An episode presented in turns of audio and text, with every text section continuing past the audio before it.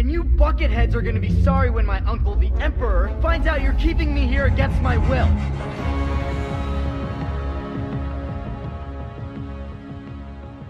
Hallo, liebe Hörerinnen und liebe Hörer, hier ist Kevin. Willkommen zur Besprechung des Staffelfinales von The Mandalorian. Ein Finale, das viele Emotionen ausgelöst hat, unter anderem, weil es Jedi-Meister Luke Skywalker auf den Fernsehbildschirm geholt hat.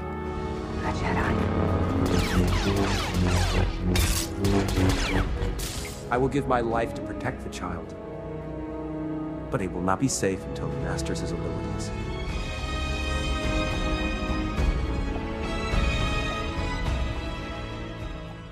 Luke Skywalker im Staffelfinale von The Mandalorian und deswegen bin ich mal gespannt, wie es meinen beiden Mitpodcastern jetzt geht. Hallo Felix. Hi Kevin. Hallo Lasse. Hallo Kevin. Ja, sagt mal, wie geht's euch? Ja, Glückwunsch. Ich glaube, du warst so ziemlich der Einzige von uns, der die ganze Zeit daran festgehalten hat und sich das richtig vorstellen konnte, weil ich war so ein bisschen skeptisch. Aber hier hast du ihn. Aber wie geht's dir? Großartig. Also ich fand, es war auch die beste Umsetzung, die du hättest machen können. Ne? Natürlich, es gibt viele Leute, die CGI immer kritisieren, aber ich sage mal, in Anbetracht der Alternativen, neuer Schauspieler oder eventuell gar nicht in die Story einzuflechten, finde ich, war das die beste Lösung, die man uns hätte bieten können. Und sonst, ich meine, du redest jetzt nur über Luke. Und sonst, wie fühltest du dich, nachdem du die Folge zu Ende gesehen hast? Ja, es war ein Wechselbad der Gefühle, ne? Coole Momente, packende Momente, spannende Momente und am Ende halt richtig herzzerreißende Momente. Tränen wieder Und- getrocknet? Ja, aber es war doch schon ziemlich ergreifend, ne? Zwei Staffeln und jetzt das krönende Finale. Und dann natürlich die Jubelschreie nach den Credits, die man natürlich nicht vergessen darf. Lasse, wie geht's dir? Ich bin komplett, wirklich komplett zufrieden mit der Folge. Im Grunde ist ja das meiste so eingetreten, wie wir spekuliert hatten oder wie wir uns das erhofft hatten. Ne, Mando und Friends hatten eine spektakuläre Rettungsaktion, bei dem Moff Gideon mit dem Darksaber gegen Mando mit der Beskar-Lanze gekämpft hat und dann taucht der Jedi auf, mit dem Grogu sich verbunden hat. Das hört sich jetzt alles so an, als würde es mich überhaupt nicht beeindrucken, aber ganz im Gegenteil, denn wie diese Folge inszeniert ist, haut mich komplett um.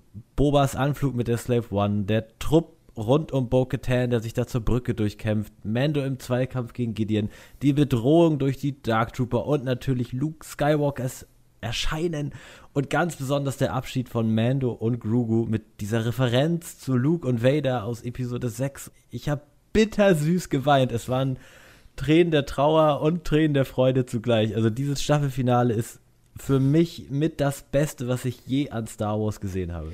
Ui. Wir sind schon sehr tief drin in den Themen, die du angerissen hast. Ich sortiere uns nochmal. Wir sprechen über das Finale der zweiten Staffel von The Mandalorian, The Rescue, Regie Peyton Reed, Drehbuch John Favreau. Und das läuft hier wieder so, dass wir erst unseren Gesamteindruck und unsere Lieblingsmomente besprechen und dabei sind wir eher so auf der gefühligen Schiene und gehen dann in die Analyse der Charaktere und der Themen. Und danach gucken wir noch so auf Aspekte, die wir sonst noch bemerkenswert finden oder auch kritikwürdig fanden, mit Blick auf die Action, den Humor, die Inszenierung. Und zum Schluss wagen wir noch einen Ausblick, wie es nach The Mandalorian Staffel 2 weitergehen könnte. Lasse, war das jetzt schon so dein Gesamteindruck, wie du die Folge fandest? Habe ich das richtig verstanden? Ja, das war er. Ich bin sehr zufrieden. Ich habe bittersüß geweint und bin glücklich. Okay. Felix? Mir ging es halt ähnlich wie Lasse. Ich kann auch nur sagen, dass diese Staffel und dieses Finale wirklich zu dem zählt, was ich mit allem, was jetzt seit das Erwachen der Macht an neuen Star Wars Werken dazugekommen ist, würde ich das auf die Liste ganz weit nach oben setzen, eigentlich schon fast an die Spitze, weil ich wüsste nicht, was mich im Gesamteindruck über die lange Zeit so begeistert hat wie diese Serie. Und dann natürlich packend dazu dieses Finale. Da war einfach alles drin. Ich bin einfach geflasht von dieser Folge.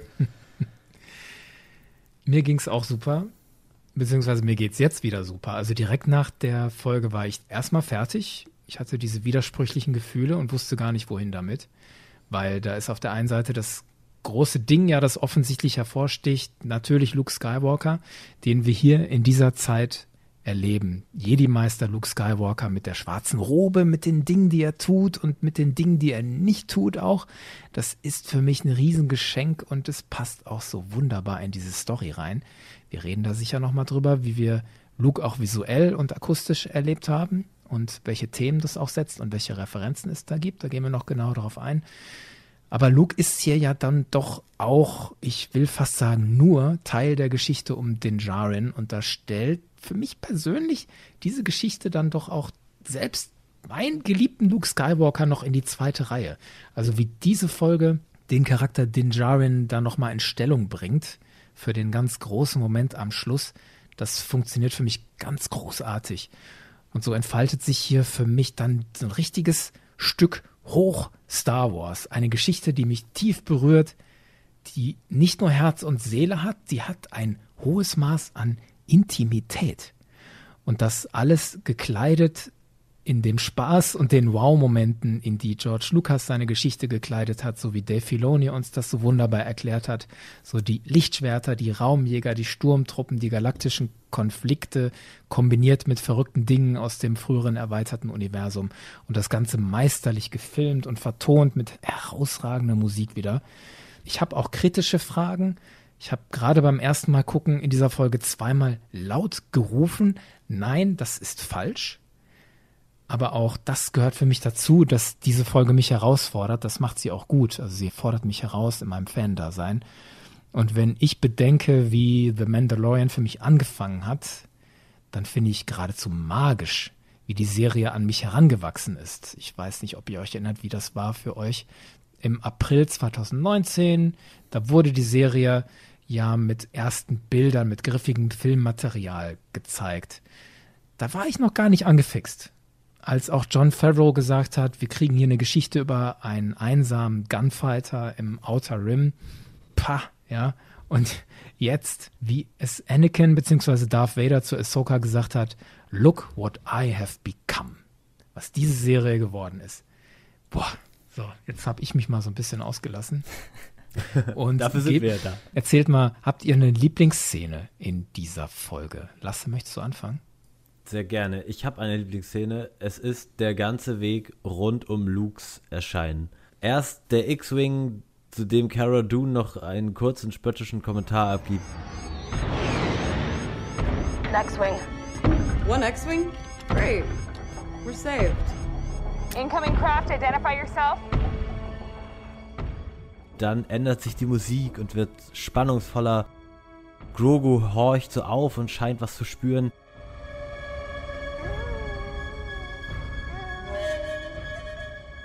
Die Dark Trooper stoppen damit, auf die Tür zu schlagen. Moff Gideon schaut vielleicht das erste Mal, das zweite Mal in dieser Serie wirklich irritiert rein. Und dann beobachten wir den Jedi erst über die Bildschirme auf der Brücke und kriegen dann zu sehen, wie unser Luke Skywalker, der größte Held, den Star Wars zu bieten hat, meisterhaft seinen Weg zur Brücke durchschlägt. Grogu legt währenddessen dann noch seine Hand auf den Bildschirm, wo mein Herz wirklich geschmolzen ist. Und als Luke dann in den Raum reinkommt und seine Kapuze abnimmt und dazu setzt die Musik ursprünglicher von John Williams, das Force-Theme setzt ein.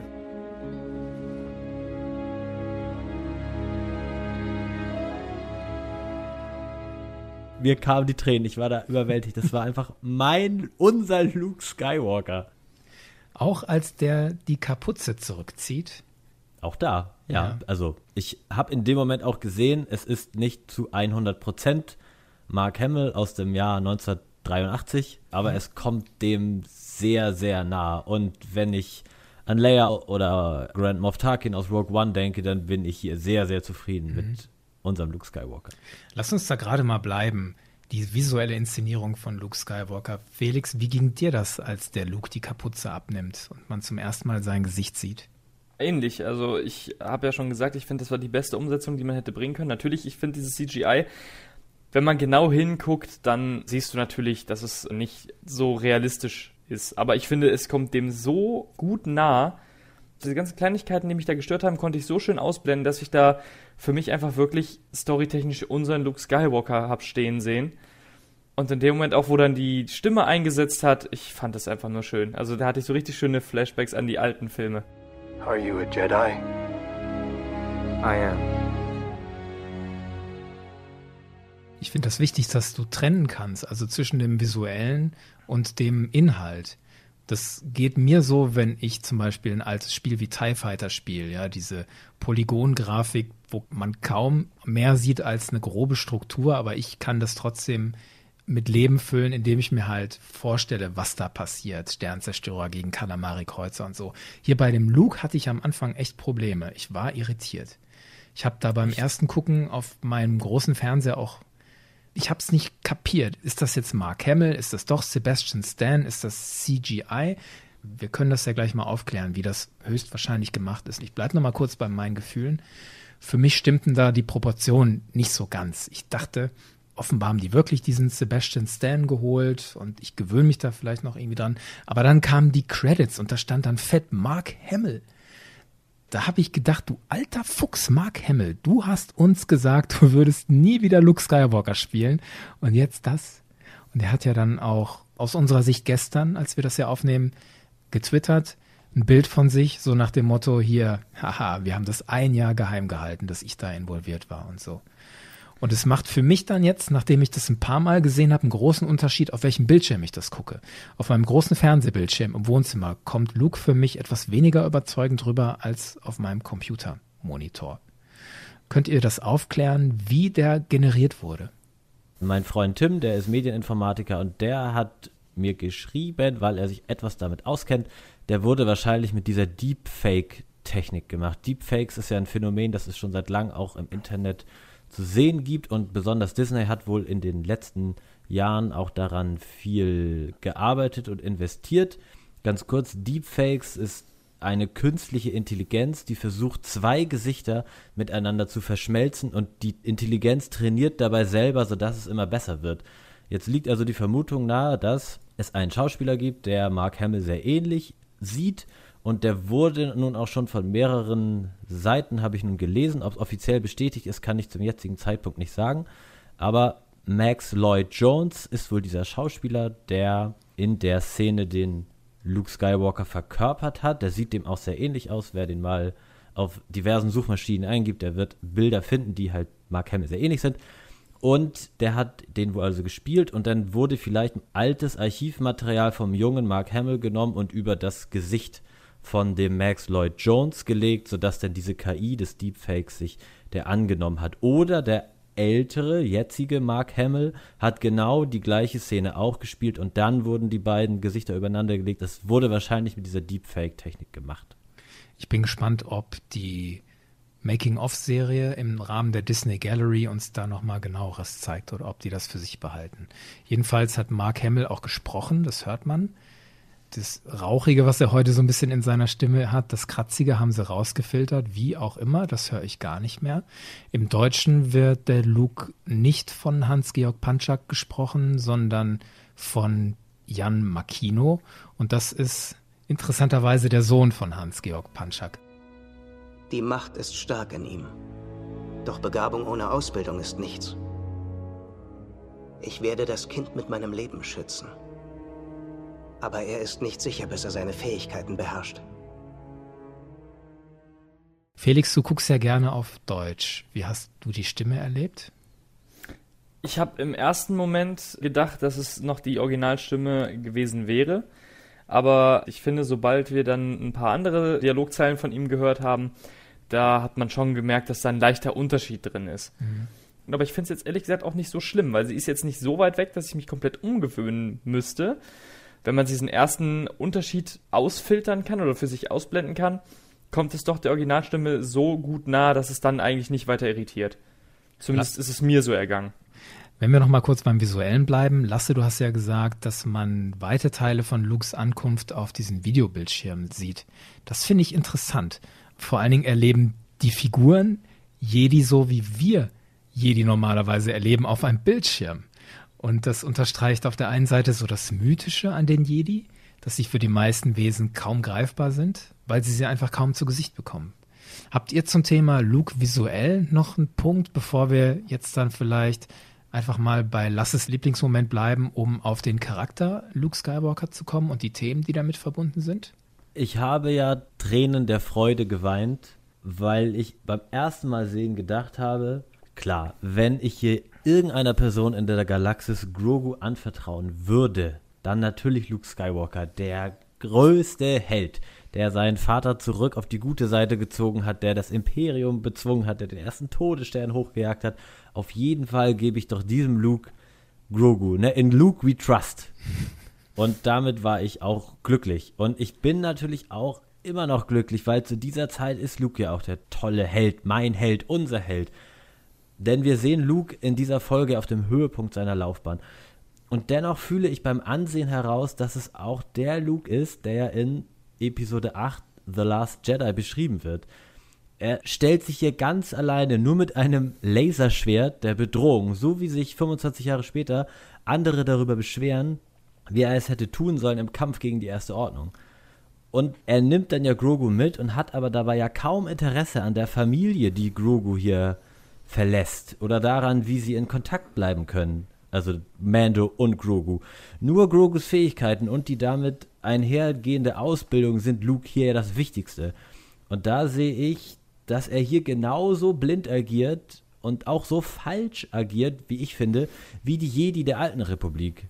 Im Grunde begeht er doch hier den Fehler, den er in dem Moment nicht sieht, so wie wir ihn alle ja beim ersten Mal anschauen wahrscheinlich gar nicht gesehen haben. Denn es ist halt Luke freaking Skywalker, Jedi-Meister, der Vader und dem Imperator die Stirn geboten hat. Aber trotzdem ist es doch eigentlich der falsche Weg. Wir haben ja auch schon über Ahsoka gesprochen, die ja auch Grogu eigentlich ja gar nicht nehmen möchte, wegen diesem falschen Weg der Jedi. Dass man halt diese Bindungen zwischen Familie und Padawan, den man aufnimmt, eigentlich ja nicht kappen sollte. Denn so ist ja auch Anakin zur dunklen Seite gefallen. Nur Ahsoka weiß das so gut wie sonst niemand. Das finde ich interessant, dass du das so empfunden hast. Ich habe das ganz anders empfunden. Ich habe nämlich empfunden, dass er einen Schritt weiter ist als die Jedi der alten Republik. Ihm geht es nur um das Kind. Nicht im Sinne um Ausbildung und ich will meinen Jedi-Orden vergrößern, sondern ich will, dass das Kind klarkommt. Er sagt ja, I will give my life to protect the child, but it will not be safe until he masters his abilities. Ich werde das Kind mit meinem Leben beschützen, aber es wird nie sicher sein, bevor es nicht seine Fähigkeiten meistert. Das ist der Antrieb. Alles andere interessiert er nicht. Ich meine, das ist ja interessant, was er alles nicht tut. Er kommt da auf die Brücke und sieht, da ist ein Moff. Okay, er könnte sagen, ich sag Leia Bescheid, aber das macht er ja nicht. Oder, och, da ist das Darksaber, Mandalorianer, das juckt den alles nicht. Da ist ein Jedi, der sich nicht überall einmischt. Insofern ist er besser als die Jedi der alten Republik.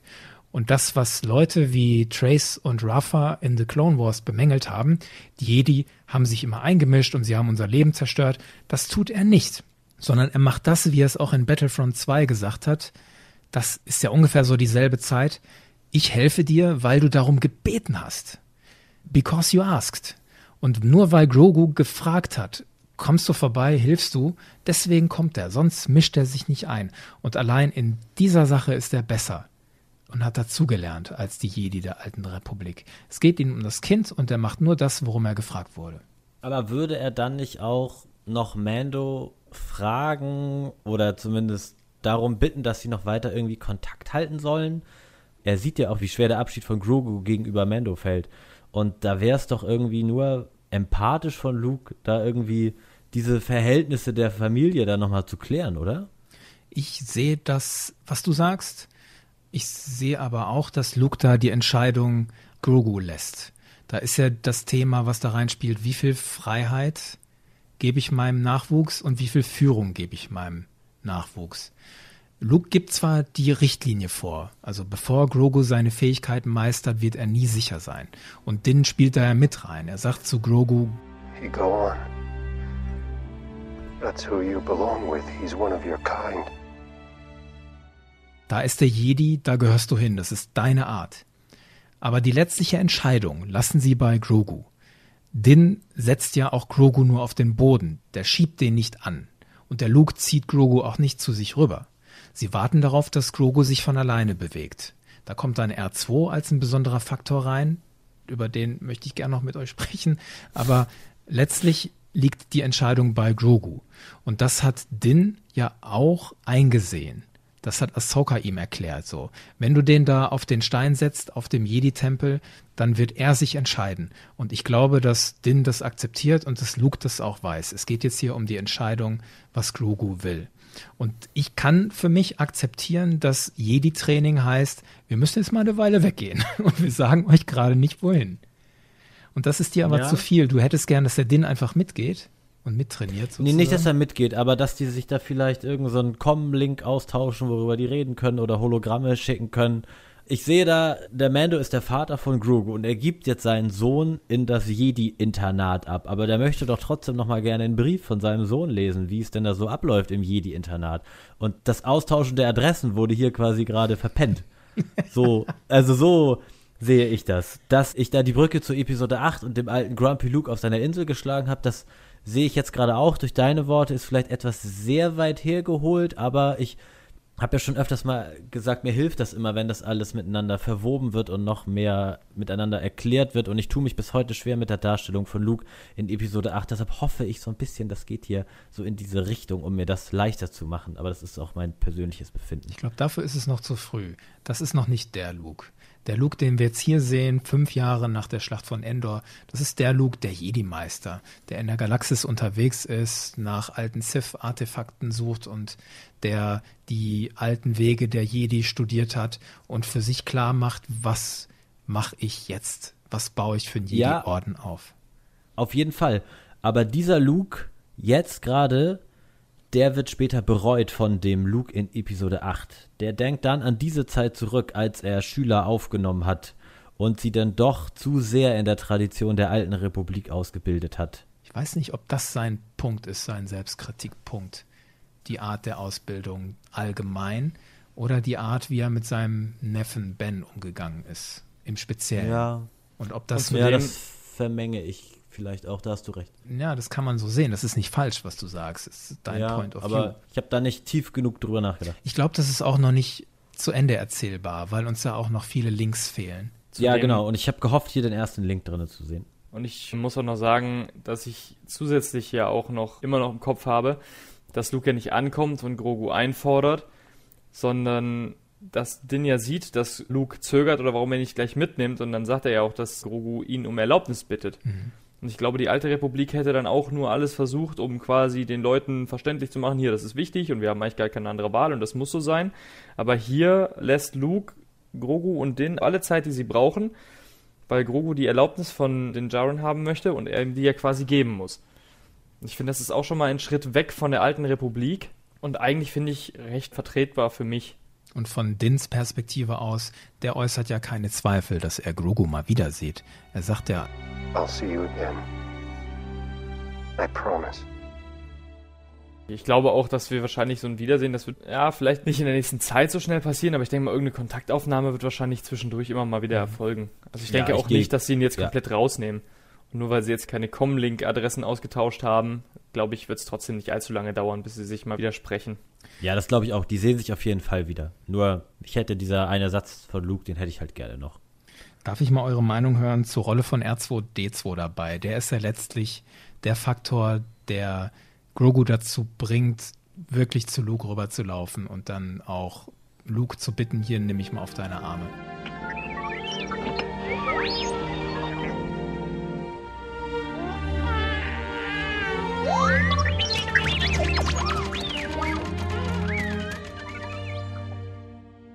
Ich war beim ersten Gucken ehrlich gesagt empört. Das war eines dieser beiden Stellen, wo ich gesagt habe, nein, das ist falsch. Grogu klammert sich ja da an Dins Bein.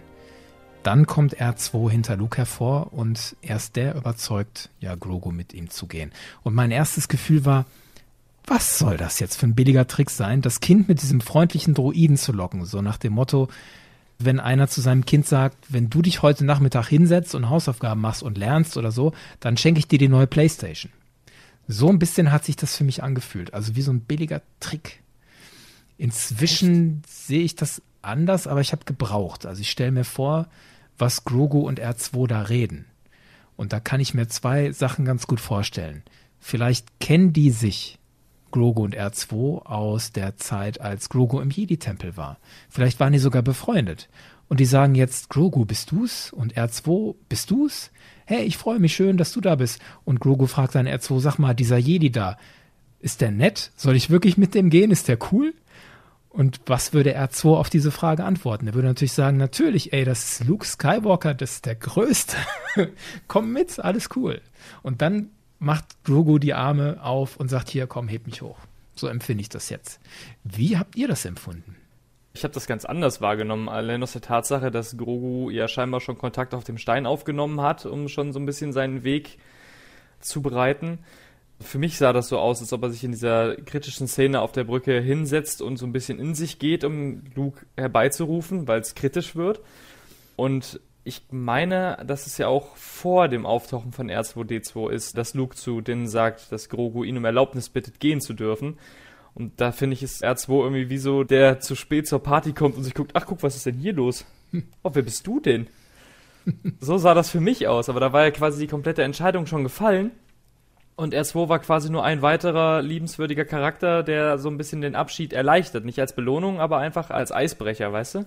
Wer würde so. nicht gern mit R2D2 mitgehen? Ich fand Luke zu sehen war schon geil. Trotz alledem habe ich mich über R2 nicht weniger gefreut, wo er dann auf einmal doch überraschend um die Ecke gerollt kam.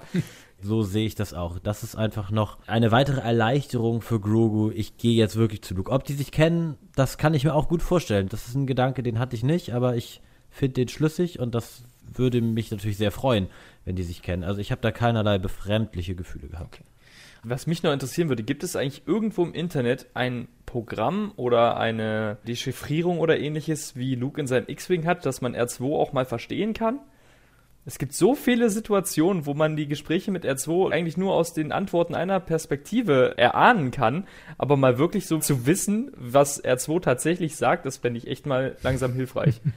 da muss es doch irgendwas geben. So wie meine Aura Bash Tabelle, die jetzt endgültig im genau. Müll gelandet ist, ja. Wieso du die wegschmeißt, kann ich immer noch nicht verstehen. Damit ich sie wieder rausholen muss. ja, und Joshua hat ja gesagt, ich soll das auswendig lernen, das Ding, aber gut. Noch ein Punkt zu Luke Skywalker, der Kampf gegen die Dark Trooper. Also was ich daran fantastisch finde, da sehe ich einen Jedi-Meister, der die Stile der Jedi der vergangenen Tage studiert hat und hier ihre Manöver anwendet. Da sehe ich auch Lukes Vater Anakin in der Art, wie der kämpft. Eleganz gepaart mit Entschlossenheit und dieser Force Power.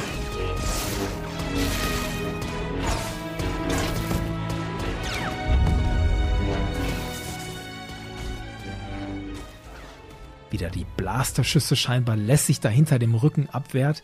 Da ist Luke wie sein Vater für mich.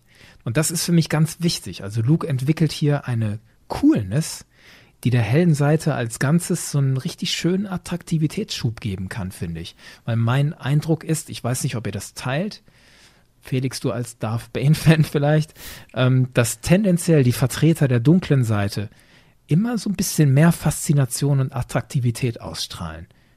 Auf jeden Fall. Die sind auch optisch oft irgendwie stylischer. Das geht halt auch mit dieser Tech-Sexiness so einher, weil die Verfechter der dunklen Seite oft irgendwelche Masken aufhaben, die cool klingen, cool aussehen, sich mechanisch bewegen oder so. Mhm. Ja, wenn wir Count Doku da mal rausnehmen. Hey, der exquisite Pyjama. ja, ganz genau. Auf jeden Fall Tech-Sexiness. ja, sehr tech-sexy, der exquisite Pyjama. Und ich finde, so wie Luke hier kämpft, wird unser Luke Skywalker vielleicht für eine neue Generation junger Menschen, die mit The Mandalorian vielleicht aufwachsen, eine echte Lichtgestalt, die man cool finden kann, weil er einfach cool ist. Und dass man so quasi wieder die Begeisterung weckt, auch die alten Filme dann mal ja. zu gucken. Auch wenn man vielleicht, was ich halt auch irgendwie das Gefühl habe, dass gerade in den jüngeren Generationen die älteren Filme, die halt optisch nicht mehr ganz so ansprechend sind, dann auch eher als uninteressant wahrgenommen ja. werden. Hat euch denn das Outfit von Luke gestört oder war das seltsam für euch? Luke hat ja in der klassischen Trilogie in A New Hope so ein weißes Gewand, dann diese graue Flieger-Overall da an in Episode 5 und in Episode 6 dann ja komplett in schwarz, um auch dem Zuschauer, ist zumindest meine Interpretation, zu vermitteln, dieser Luke Skywalker könnte im Laufe von Episode 6 auf die dunkle Seite fallen. Am Ende, wie wir alle wissen, kommt es ja anders, aber nun könnte man ja auch denken, jetzt haben wir hier einen Jedi-Meister fest verwurzelt in der guten Seite. Das könnte sich dann ja auch in der Farbwahl seines Outfits etwas mehr äußern. Oder war euch das ganz egal? Also ich fand, das Outfit war ziemlich gut gewählt. Ich finde, das passte ziemlich gut zu dem letzten Luke Skywalker, den man in Episode 6 gesehen hat. Die Wiedererkennbarkeit war mir auch ganz wichtig, das stand für mich im Vordergrund. Und jetzt, wo du fragst, denke ich, das passt auch zu dem Luke, weil warum sollte der an den alten Jedi-Orden kurz vor seinem Untergang anknüpfen, vom Outfit her? Braune Robe muss sein, so nach dem Motto. Wenn der doch vielleicht erkennt im Laufe seines Lebens, dass da die Hybris regiert hat und dass deswegen dieser Orden untergegangen ist. Und warum sollte der diese Tradition visuell wieder aufleben lassen, wenn er doch vielleicht auch in seinen Studien gelernt hat, dass es auch andere Jedi gab zu anderen Zeiten, die da individueller waren, was ihre Outfits angeht. Wir werden das in The High Republic sehr krass sehen und in der Old Republic wissen wir das ja schon, dass das alles sehr unterschiedlich war vom Outfit her. Und ich finde, der lebt da seine Freiheit und von daher passt das für mich. Dich hat das gestört? Nee, gar nicht. Ich fand es auch total passend, weil ich mich gefreut habe, den ihn direkt wiederzuerkennen an der Gürtelschnalle und generell an dem schwarzen Gewand. Nur ich kann verstehen, dass sich daran Leute stören, weil es halt auch ja dieser inszenatorische Trick in Episode 6 war, ihn ganz in Schwarz da auflaufen mhm. zu lassen damit der Zuschauer die Befürchtung hat, der könnte hier der dunklen Seite erliegen im Laufe des Films. Die Wiedererkennbarkeit war ganz toll auch gemacht von der Inszenierung her. Erst der X-Wing, dann der Jedi-Mantel von hinten, dann dieser Schnitt auf das Lichtschwert, speziell auf den Griff auch. Bei dem Griff, da wusste ich es dann spätestens, das ist Luke Skywalker. An hm. welcher Stelle wusstet ihr das? Wart ihr früher schon beim, dabei? Beim X-Wing. Am X-Wing schon. Ja, ich habe ganz kurz gedacht, jetzt kommen hier unsere beiden New Republic Rangers an, aber dann war es ein einzelner X-Wing und da habe ich gewusst, jetzt kommt Luke. Sie ziehen es durch, er wird kommen. Und wie er kam. Felix, wann warst du dir sicher? Ja, auch beim Griff. Vorher war es für mich nicht ganz so klar, weil ich mir dachte, okay, X-Wing, wir sind hier in der Zeit nach dem Imperium, was wird wahrscheinlich das mit weit verbreitetste Schiff sein als einzelner Jäger, sind wahrscheinlich X-Wings. Deswegen war ich da noch nicht direkt auf dem Boot. Aber wo ich den Lichtschwertgriff in dieser schwarzen Hand gesehen habe und spätestens, wo ich gesehen habe, eine Hand hat einen Handschuh an, eine nicht, da war dann letztendlich das Puzzle komplett. Ich würde noch eine Frage an euch beide stellen. Und zwar, weil Kevin gerade schon sagte, dass ich ein Fan von Darth Bane bin und der natürlich mit der Macht ein bisschen größere Kräfte hat walten lassen. Wie ging euch das, wenn ihr die ganze Kampfszene nochmal rekapitulieren lasst? Weil ich habe die ganze Zeit das Gefühl gehabt, dass er nur nötige Gewalt gegen die Dunkeltruppen angewendet hat und nie wirklich übertrieben wurde. Also immer nur das Nötigste, ein kurzer Schnitt, um eine Truppe auszuschalten und nur so die nötigsten Bewegungen, um die Schüsse abzulenken, um bloß nicht zu viel Emotionen oder unsachdienliche Gewalt anzuwenden bis er dann am Ende diese eine Truppe mit der Macht komplett zu einem Klumpen Metall zusammendrückt.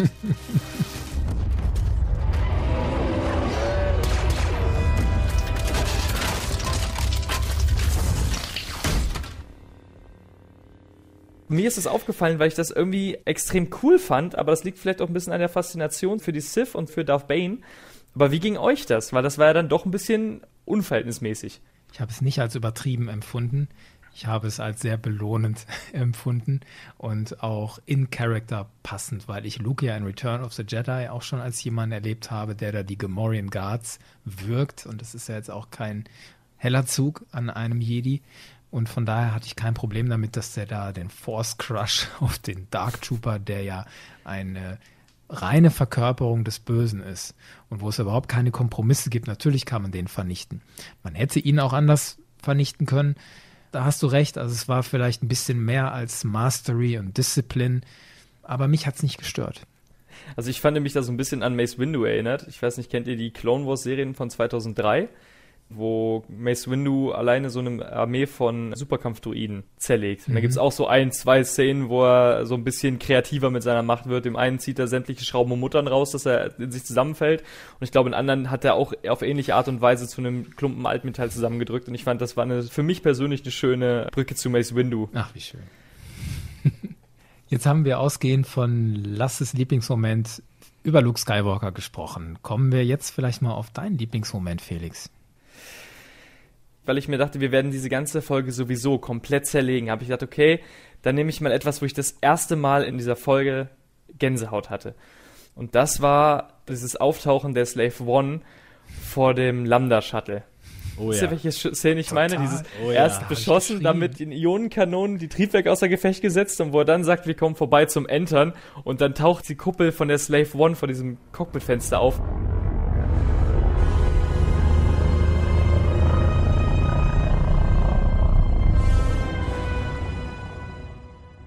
Ich hatte so Gänsehaut, die war so bedrohlich in diesem Moment. Ich fand das so schön. Ich habe boah gemacht. Kevin, jetzt interessiert mich ja brennend, was dein Lieblingsmoment ist. Haben wir den schon vorweggenommen oder hast du einen anderen? Nee, dankenswerterweise noch nicht. Haha. mein Lieblingsmoment ist die Abschiedsszene zwischen Din Djarin und Grogu. Ich weiß, wir haben schon teilweise darüber gesprochen, aber ich meine speziell diesen einen Moment, als Mando für Grogu den Helm abnimmt. Boah, ey. Also ich beschreibe das nochmal kurz. Din sagt zu Grogu, I'll see you again. I promise. Dann deutet Grogu mit der Hand auf Mandos Helm. Die Musik aus Kapitel 10 und Kapitel 11 setzt ein. Mando greift nach seinem Helm und zieht ihn dann ab.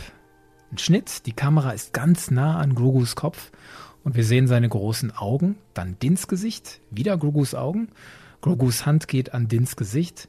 Din guckt erst so irritiert, dann macht er die Augen zu, als wenn er die Berührung genießt, und dann macht er die Augen wieder auf und lächelt leicht. Der Gesichtsausdruck wird dann wieder ernster und Din sagt, All right, pal. It's time to go. dann kommt dieser sanfte Blick und die entscheidenden Worte für mich, Don't be afraid. Don't be afraid. Die Kamera ist da ganz nah an den Gesichtern, das hat alles so viel Intimität, da ist so viel Gefühl drin.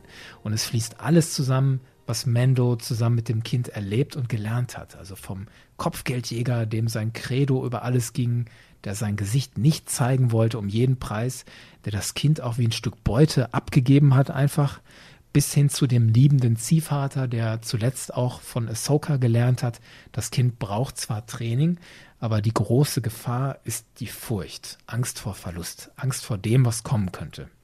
Das hat Din verstanden und er fühlt sich da in die Lage des Kindes rein, auf Augenhöhe und sagt, don't be afraid. Und dass er dabei den Helm abnimmt, wurde in den ganzen Folgen vorher vorbereitet, da haben wir ausführlich drüber gesprochen, unter anderem durch die Erfahrung mit Bo-Katan, mit Mayfeld, so dass er jetzt sagen kann, vergiss das alles mit den Helmen, vergiss das Credo, Grogu will zum Abschied mein Gesicht sehen, es ist das, was mein Kind jetzt braucht, also kriegt es das verdammt nochmal. Und das ist auch angelehnt, das hat Lasse vorhin angedeutet in so einem Nebensatz, an die Rückkehr der Jedi-Ritter, als Anakin zu Luke sagt, Luke, hilf mir, diese Maske abzunehmen.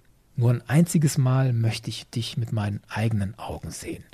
Hier bei Grogu und Mendo ist es so ganz ähnlich. Als würde Grogu sagen, Din, hilf mir, deine Maske abzunehmen. Bevor wir Lebewohl sagen, möchte ich in deine eigenen Augen sehen. Die Maske, die Din Djarin getragen hat, auch bildlich, fällt endgültig und der Mensch dahinter kommt zum Vorschein. Das ist für mich in dieser Helm-Abnehm-Szene drin und deswegen ist die wunderschön und ist meine absolute Lieblingsszene und das, ah, man soll ja nicht ranken, aber wenn ich ranken müsste, würde ich das noch vor den Luke-Moment stellen, auch wenn ich den über alles liebe und feiere und mir da auch die Tränen kommen. Aber ich habe diese Abschiedsszene, wenn wir das ja aufnehmen, zehnmal gesehen und ich kann mich jedes Mal nicht halten, ey. Es ist so krass. Ich, ich weiß nicht, ob ich mich da eines Tages dran gewöhne. Wie geht's euch damit? Ich fühle alles, was du sagst. Muss mich hier selber gerade ein bisschen zusammenreißen wieder. Als er dann angedeutet hat, diesen Helm abzunehmen, da hat bei mir innerlich schon so ein Gefühlschaos getobt. Aber wo es dann wirklich durchgezogen hat und man am Ende dann auch so diese leichten Tränen bei ihm im Auge gesehen hat. Ich weiß, ne, Mandalorianer sind harte Kopfgeldjäger oder zumindest harte Krieger, aber wo man gesehen hat, wie ihm so leicht das Wasser in den Augen stand, boah, das war heftig. Und Luke, Grogu und R2 steigen in diesen Fahrstuhl und kurz bevor die Tür zugeht, nickt Din dann noch einmal so rüber von wegen, es ist alles gut. This is the way. Wir machen hier das Richtige. Ja, this is the way. Genau. Und dann schlägt diese Tür so hart zu und die Folge ist vorbei. Hat euch das auch wieder aus dieser Szene rausgeschmissen? Es war total hart, weil es wirklich zuknallt, die Tür. Und hinter der geschlossenen Tür so viele Fragen ungeklärt bleiben. Lass uns das für den Ausblick aufheben, welche Fragen alle ungeklärt bleiben. Aber mir ging das genauso, ja. Wollen wir bei Din Djarin bleiben? So ausgehend von meinem Lieblingsmoment. Was ist euch noch an Din Djarin wichtig? Für welche Themen steht der? Ich finde, das ist eine wirklich schöne Poesie, dass das Kind das erste lebende Wesen ist, welches Mandos Gesicht berührt, seit er selbst ein Kind war. Oh. Mayfeld hat ja schon sein Gesicht gesehen, aber wie Grogu wirklich so ganz sanft mit seiner dreifingerigen Hand ihn so an der Wange berührt, das, oh, das war so ein wirklich tiefer, toller Moment. Und dann denke ich mir auch, der hat ja diesen Helm nicht umsonst auf. Der glaubt an dieses Credo. This is the way. Und jetzt nimmt er den ja auch freiwillig ab. Die Szene in der letzten Folge, da kann man ja noch argumentieren, er musste das ja irgendwie tun, um an Grogu zu kommen, aber jetzt wäre die Notwendigkeit wirklich nicht da gewesen. Trotzdem macht er das und dann lässt er sich ja auch noch berühren in seinem Gesicht von Grogu. Ich fand das herzergreifend. Ja. Und generell, Kevin, du hast es ja auch eben schon angesprochen, diese Charakterentwicklung, die Mando jetzt in zwei Staffeln, in 16 Kapiteln durchgemacht hat. Unfassbar, was Dave Filoni zusammen mit John Favreau hier geschaffen hat. Im ersten Kapitel lernen wir Mando, bevor er auf Grogu trifft, als stets maskierten und empathielosen Kopfgeldjäger kennen, für den nur sein Credo, sein kleiner Stamm und das nächste Kopfgeld zählt. Und jetzt hat er hier einen der größten imperialen Anführer seiner Zeit besiegt und sein heiliges Credo über Bord geworfen für das Wesen, das ihn selbst ja so sehr verändert hat. Also, wir haben ja schon mal darüber gesprochen, dass gerne von so Filler-Folgen die Rede war, von Teilen aus der Fan-Community. Aber für mich ist jede einzelne Folge hat diesen Weg von Mando weiter manifestiert. Die Charakterentwicklung, die der genommen hat, das ist Stück für Stück aufgebaut. Und das ist ganz, ganz große Filmkunst aus meiner Sicht, einen Charakter so sich ändern zu lassen und den Zuschauer das so mitfühlen zu lassen allein dieses Kapitel 10 mit der Frog Lady und den Eiern in der Eishöhle, allein nur, dass dieser gemeinsame tiefe Fall gezeigt wird von den beiden zusammen, Grogu und Din zusammen, dass die das zusammen erlebt haben und dass da auch diese Musik etabliert wird, die immer gespielt wird, wenn es um Grogu ging und die Eier ging und irgendwie auch um Leben ging. Diese Musik kommt dann jetzt hier rein, auch in diese Abschiedsszene und erhebt das alles nochmal so. Genau, deswegen finde ich auch diese Folgen alle unheimlich wertvoll. Andere Punkte, was den Jaren angeht für euch? Ich finde, Din hat es bis zur letzten Folge nicht wirklich geschafft, mal ein bisschen, nicht misstrauischer zu werden, wäre wahrscheinlich das falsche Wort, aber er ist trotzdem immer noch so ein bisschen naiv. Das gab schon so viele Szenen, wo man sich hätte denken können, wie hast du eigentlich ohne deine ganzen Freunde bis jetzt überlebt? Und jetzt wieder diese Szene in der Gefängniszelle, dass er Gideon da so einfach glaubt, wenn er sagt, okay, du kannst das Schwert behalten und das interessiert mich alles gar nicht, denn ich will nur das Kind und er dann sagt ja, okay, wenn das so ist, dann nimm das Kind und wir laufen uns nie wieder über den Weg. Take him. But you will leave my ship immediately and we will go our separate ways. Dass er ihm das so geglaubt hat.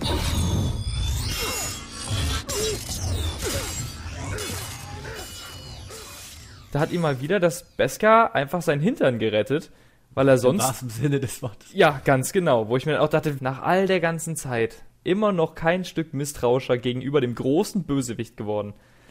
Bin mir gar nicht so sicher, ob der wirklich nicht misstrauisch war. Okay, er geht offenkundig darauf ein. Er schiebt seinen Blaster auch rüber, um das Kind zu retten, und dann dreht er dem Moff Gideon den Rücken zu. Aber könnte man nicht auch sagen, der hat auch einfach so ein Grundvertrauen in seine Mandalorian Armor, dass dem eigentlich nichts passieren kann, selbst wenn der von hinten angegriffen wird. Und er weiß ja auch genau, was er tun muss. Er dreht ja, wenn ich das richtig sehe, sein Jetpack so in die Richtung, wo das Darksaber herschwingt. Der ist vorbereitet darauf, der ist nicht überrascht.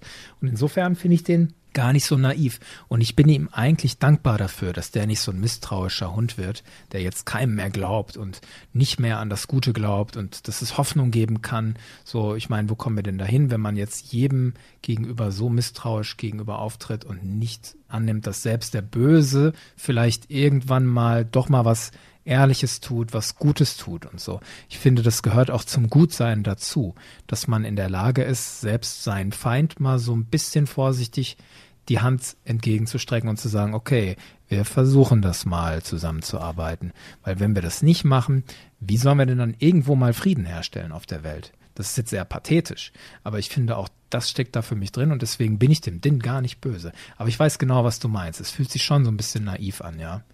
Nichtsdestotrotz muss auch jemand in einer Mandalorian Armor, in einer Beskar Gam, immer noch dran denken, wie wir jetzt wissen, hatte Django in Episode 2 auch eine an. Und es gibt Stellen an dieser Rüstung, wo kein Beskar ist. Mhm. Deswegen, da wäre es mir einfach zu unsicher, wenn dein Gegner offensichtlich schon gegen Mandalorians gekämpft hat. Wir reden hier von der Säuberung, dass er nicht unbedingt unwissend darüber ist, welche Stellen an einer mandalorianischen Rüstung nicht so gut gepanzert sind. Guter Punkt. Was mir noch ein wichtiger Punkt ist, ein Thema, das ja in Star Wars immer wieder aufgemacht wird, ist die Frage, für was kämpfen wir eigentlich? Und der Mando sagt ja, Grogu is my only priority. Das macht er ganz früh klar in der Folge. Und da steht er im starken Kontrast zu den anderen Figuren, unter anderem zu den Dark Troopern. Dr. Pershing erklärt, diese Dark Trooper seien jetzt reine Maschinen. Ihre mhm. Menschlichkeit sei ja. die letzte Schwäche, die entfernt worden sei. These are third generation design. They are no longer suits. The human inside was the final weakness to be solved. They're droids.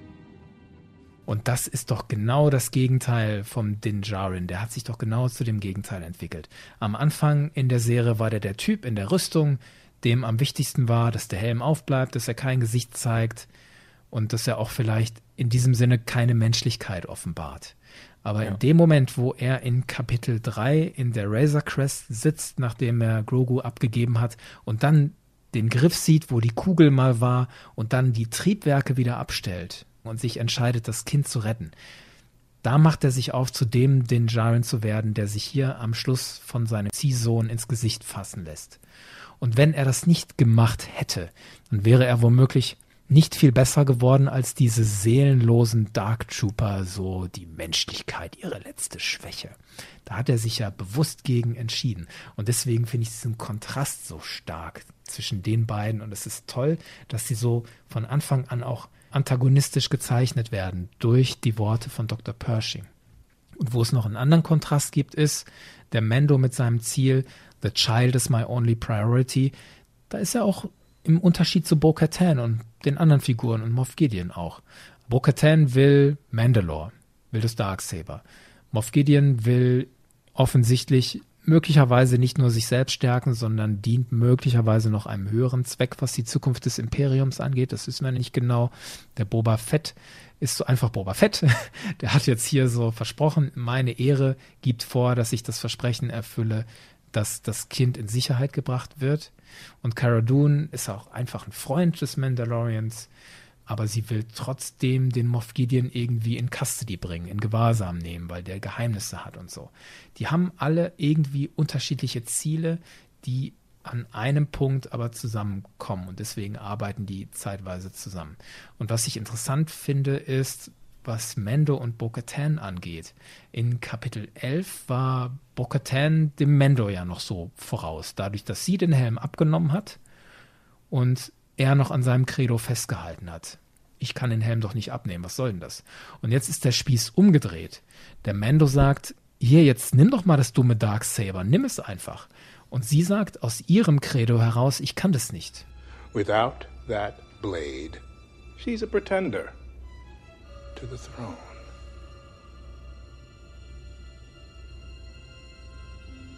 He's right. Come on, just take it. Das war ehrlich gesagt eine Stelle, bei der ich Fragen hatte, das Dark Saber und unter welchen Umständen darf man das annehmen. Wollen wir das gerade mal besprechen? Ja, okay. da habe ich auch meine großen Probleme mit, weil es kann sein, dass ich irgendwas nicht auf dem Schirm habe, dass ich deswegen nur die Probleme damit hatte, aber von allem, was ich meine, bis jetzt zu wissen, war das Schwachsinn. Entschuldigung, wenn ich das so hart sage, aber ich denke gerade an die Szene aus Rebels, wo ursprünglich Eigentümerin des Darksabers Sabine ist. Sabine trainiert damit, Sabine lernt irgendwann, was dieses Schwert für eine Bedeutung hat.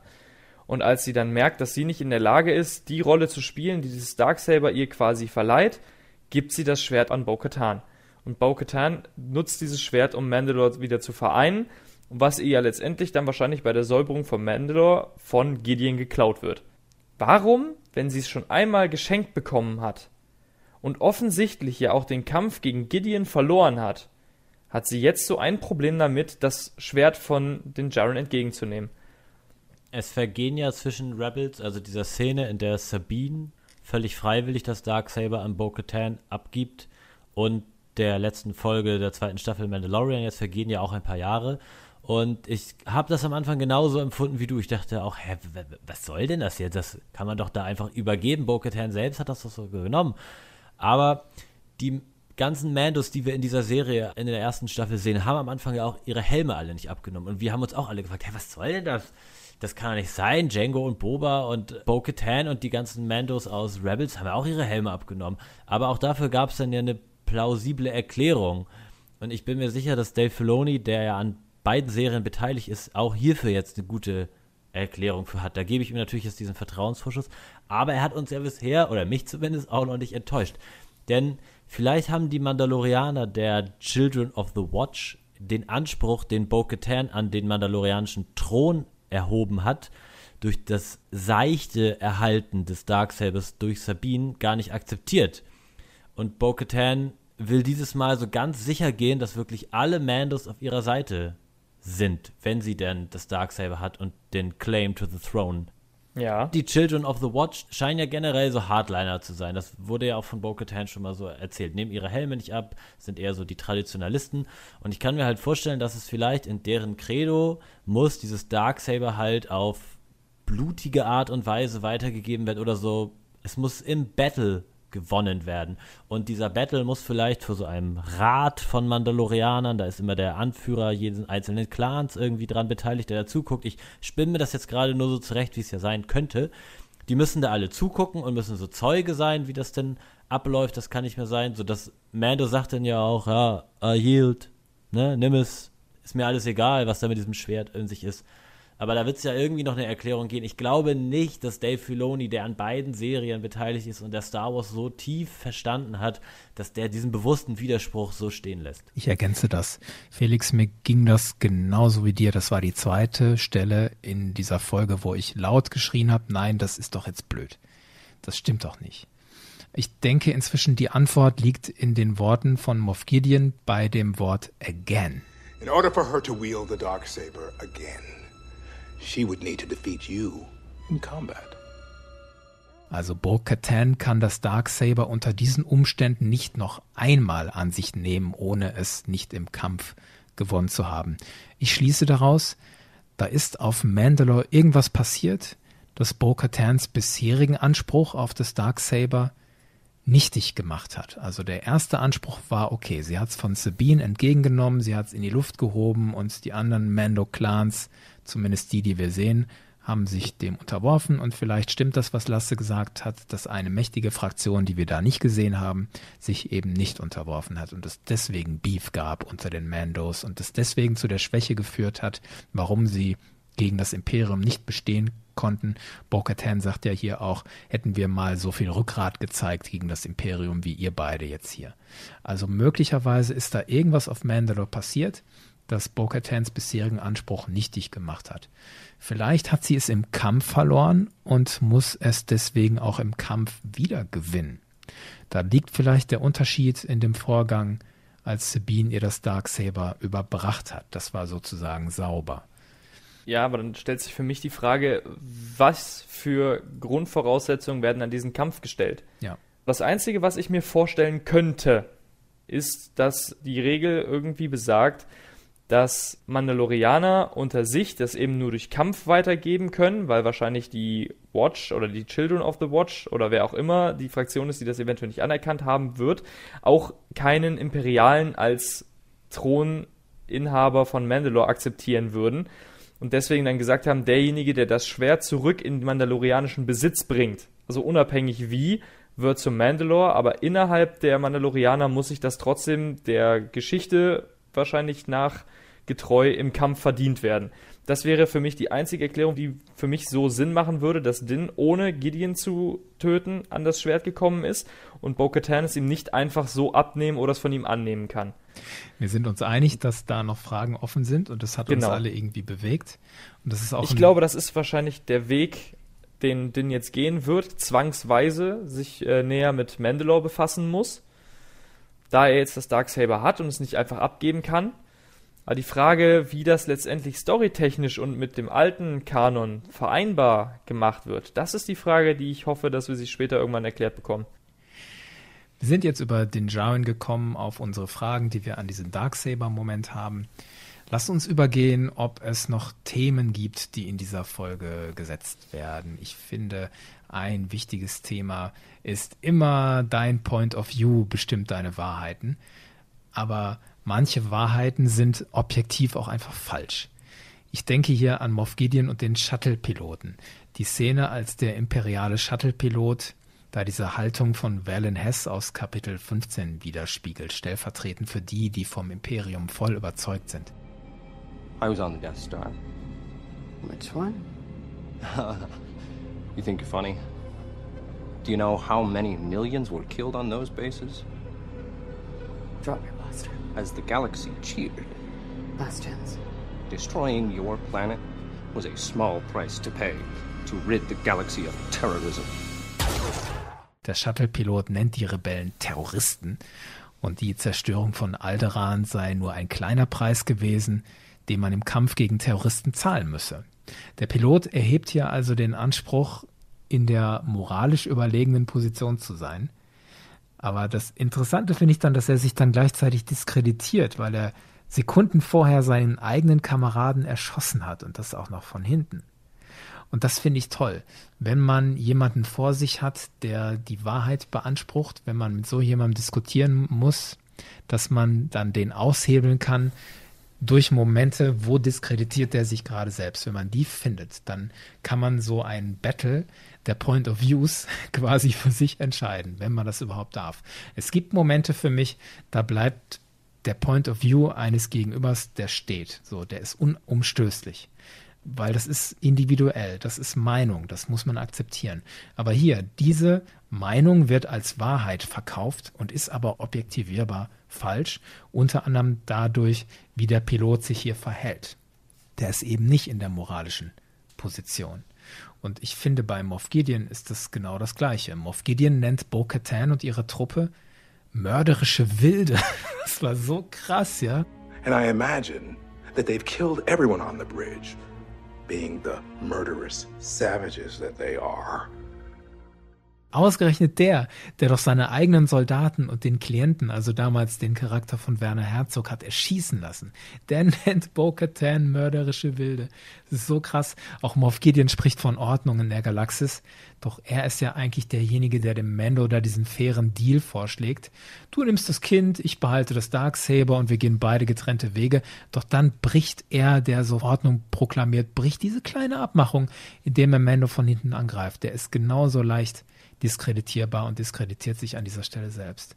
An den Dingen, die er sagt, ist zwar was dran, aber durch sein Handeln macht er sich unmöglich. Das finde ich toll, wie man die Bösen hier aushebeln kann. Ein anderes Thema, das schön deutlich wird in dieser Folge, ist für mich wieder, deine Herkunft ist ein wichtiger Teil von dir, aber sie bestimmt nicht, wer du bist. Stichwort Boba Fett.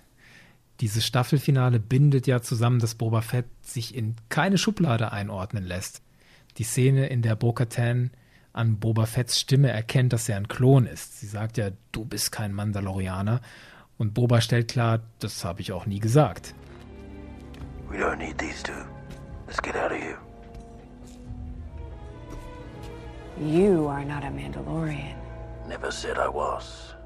Felix, du wolltest ja ganz gerne Klarheit haben, was Boba Fetts Charakter angeht. Hast du die bekommen oder bist du verwirrt? Bist du zufrieden? Bist du unzufrieden? Teils, teils. Ich kann alles in allem sagen, okay, Boba funktioniert für mich als dieser Charakter, wie er da ist. Macht für mich unglaublich Sinn. Auch gerade im Rückblick auf Clone Wars, da er ja nie wirklich viel mit seinem Vater zu tun hat. Weil in dieser Szene wird nicht abgesprochen, dass Django ein Mandalorianer war. Denn sie sagt ja zu ihm, dass er kein Mandalorianer ist und eine Schande für seine Rüstung. Und Boba sagt dann, das ist die Rüstung meines Vaters. Und dann sagt sie nicht, dass es kein Mandalorianer war, sondern sie will ihn da abstufen und sagt, du meinst wohl eher die Rüstung deines Spenders, um quasi diese Vater-Sohn-Beziehung abzusprechen. You are a disgrace to your armor. This armor belonged to my father. Don't you mean your donor? Und das finde ich ziemlich spannend, weil sie sagt nicht, dass er kein Recht hat, diese Rüstung zu tragen, weil es ja irgendwie schon so eine Erbgeschichte ist. Aber sie will ihm so ein bisschen absprechen, dass er aufgrund seines Vaters auch zu den Mandalorianern gehört, was er auch selber nie für sich beansprucht hat.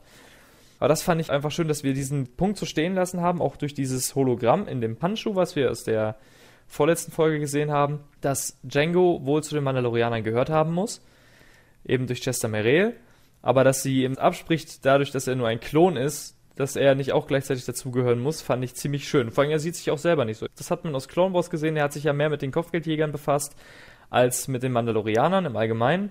Und deswegen finde ich, passt das ganz gut. Die Rüstung als Andenken an seinen Vater, aber sein Handwerk ist Kopfgeldjäger und er fühlt sich da auch keinem Credo oder keiner Fraktion verbunden. Und da fand ich auch die Eröffnung so ganz schön, dass Bo-Katan zu Din Djarin sagt, nicht alle Mandalorianer sind Kopfgeldjäger. Wenn es noch Updates gäbe für Battlefront 2, würden wir wahrscheinlich alle schreien, wir wollen Old Boba Fett Skin haben mit lackierter Rüstung. Und mhm. ich habe nicht gesagt, dass ich ein Mandalorian bin. Als Emote. Und da fand ich, war auch dieses Wortgefecht wieder so wunderschön, wo sie sagt, dass sie seine Stimme schon tausendmal gehört hat. You are a clone. I've heard your voice thousands of times. Mine might be the last one you hear. Das ist so typisch Boba, der ist so schön knallhart, wenn das sein muss. Herrlich. Nur wo ich dann wieder sage, dass mir die Fragen aufwirft, wenn er sich keinem Credo zugeordnet fühlt. Warum der Mythosaurus-Schädel immer noch auf der Platte, also auf ja. der Schulterplatte und auch wieder erneuert wurde? Ja. Das wird nicht das geklärt. Deswegen war ich gespannt, was genau. du sagst. Ne? Bist du damit zufrieden? Ich habe nie gesagt, dass ich ein Mandalorianer bin. Genau, aber es heißt ja nicht, dass er trotzdem nicht irgendwelche Sympathien im Allgemeinen dafür hat, allein aus dem Erbe von seinem Vater mhm. Folgend. Und deswegen, das ist so eine Sache, das wird vielleicht irgendwann vielleicht nochmal aufgegriffen oder nochmal geklärt. Aber ich sage mal, so wie Boba in dieser Staffel vorkommt, finde ich, spielt er seine Rolle gut und finde, passt auch gut in das Bild, das ich von Boba Fett habe. Deswegen sage ich auch so, deine Herkunft ist ein wichtiger Teil von dir, aber sie bestimmt nicht, wer du bist. Dieses, ich trage zwar die Rüstung, weil sie meinem Vater gehört hat, aber der ganze andere Kram um das Dasein als Mandalorianer und davon lasse ich jetzt mein Handeln nicht bestimmen. Siehe genau. The Book of Boba Fett, über das wir im Ausblick bestimmt noch reden. Ein anderes Thema, was ich noch herausragend fand, ist der Dr. Pershing. Ich hatte ja drauf gehofft. Dieses Star Wars-Thema, egal was du früher für einen Mist angestellt hast, du hast immer noch die Chance, im richtigen Moment das Richtige zu tun. Dr. Pershing gibt ja den Jarwin und seinem Team die wertvollen Tipps. Er verrät ihnen, dass auf Moff Gideons Kreuzer A, die Dark Trooper sind, B, wie viele das sind und C, wo die sind und noch andere Einzelheiten. They're held in cold storage in this cargo bay. They draw too much power to be kept at ready. How long to power up? A few minutes, perhaps. Where's the child being held? This is the brig. He's being held here under armed guard. Hier ist jemand, der für das Imperium gearbeitet hat, vielleicht nicht ganz freiwillig, aber der sich ja offenkundig auch sorgt um das Leben des Kindes. Und er hat vielleicht im Zuge seiner Forschung objektive Fehler gemacht, und sich am Leben des Kindes irgendwie vergangen durch seine Forschung, seine Arbeit an dem Imperium. Aber er erkennt, dass das Imperium eine unethische Organisation ist und er denkt sich dann offenkundig, jetzt habe ich hier die Chance, diesem Imperium einen kleinen Schlag zu versetzen, indem ich diesen Leuten sage, was ich weiß. Und das fand ich sehr zufriedenstellend dass er hier sozusagen auf den richtigen Pfad einschwenkt. Und nicht nur, weil er muss, da ist auch eine gehörige Portion Freiwilligkeit drin. Oder habt ihr das anders erlebt? Nee, ich habe das genauso gesehen und ich sehe da auch eine Verbindung zu Galen Erso, der ja auch so ein Forscher, Wissenschaftler war, der vom Imperium gezwungen wurde, schlimme Dinge fürs Imperium zu tun bzw. zu bauen. Und in der Tradition des Imperiums wird das fortgesetzt. Dieser Dr. Pershing wird ja auch hier gesagt, der ist ein High-Value-Target, meine ich, sagen sie, also ein hochrangiges Ziel der neuen Republik. Er ist ein Kloningenieur. Das war jetzt ja alles so für uns direkt nichts Neues, aber es war interessant, das jetzt nochmal auch ausgesprochen zu hören.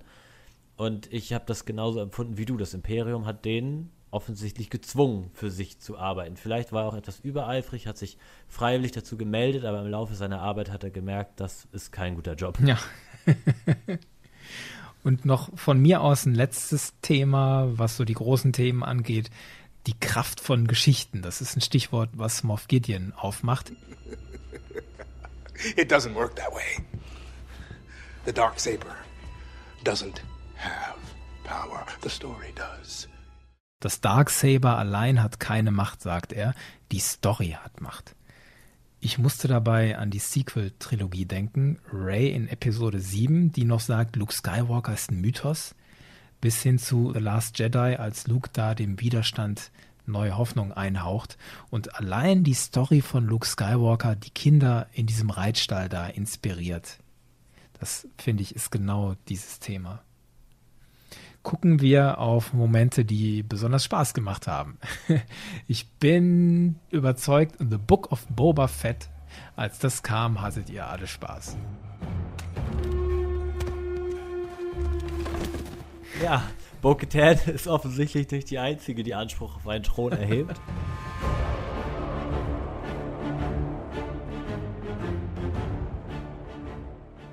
Ich bin ja mal gespannt, ob er das Hutten-Imperium weiterführt oder ob er sein eigenes Syndikat jetzt aufmacht. Ja, was glaubst du denn? Ich glaube, er macht sein eigenes Syndikat auf. Ich wüsste nicht, warum sich Boba da jetzt bei den Hutten mit einmischen soll, sondern ich glaube, er versucht wahrscheinlich, wie es schon öfter mal der Fall war, die großen Kartelle wahrscheinlich zu vereinen oder die als alleiniger Herrscher zu regieren. Mhm. Ich hoffe sehr, dass er auch auf Cobb Van treffen wird. Und dann geht es nochmal darum, hey, du hast ja mal meine Rüstung gehabt früher.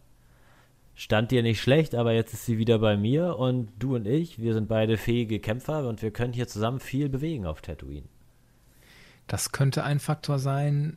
Ich weiß nicht, ob sie vielleicht die Aftermath-Reihe aufgreifen, wo Cobb Vant einer von denen war, die hm, sich um ein, darf man das verraten? Ja, ich glaube schon, sich um einen Babyhutten gekümmert haben. Ob das vielleicht dann bizarr da reinspielt, dass es auf Tatooine noch einen Babyhutten gibt, spielt der irgendeine Rolle dann in Bobas neuem Crimes-Syndikat. Was ich interessant finde, ist, die Fennec Shand lässt ja die Twi'lek-Tänzerin frei. Also der setzt hier schon einen neuen Ton. Also das wird kein Syndikat der Sklaverei. Wie ging euch das, als ihr Bib Fortuna gesehen habt? Boba! Mitinka hacking puta! Open our vidu! Gespielt von Matthew Wood, einer der führenden Sounddesigner bei Lucasfilm, der nicht nur Sounddesigns hat, sondern auch Kreaturen seine Stimme gegeben hat, unter anderem halt General Grievous und den Battle Droids, die wurden von Matthew Wood gesprochen und in Phantom Menace hat Matthew Wood auch schon Bib Fortuna dargestellt in den Szenen auf Tatooine und jetzt hier Matthew Wood als fetter Bib Fortuna. Wie ging es euch damit? Ganz in der Tradition der Hutten. genau. Ein Thron auf den Thron gestellt für den dicken Herrn. Ich, ich hoffe halt so ein bisschen, dass Boba nicht dieser scheinbar Regentenkrankheit erliegt und auch irgendwann so aus dem Leim geht. Mhm.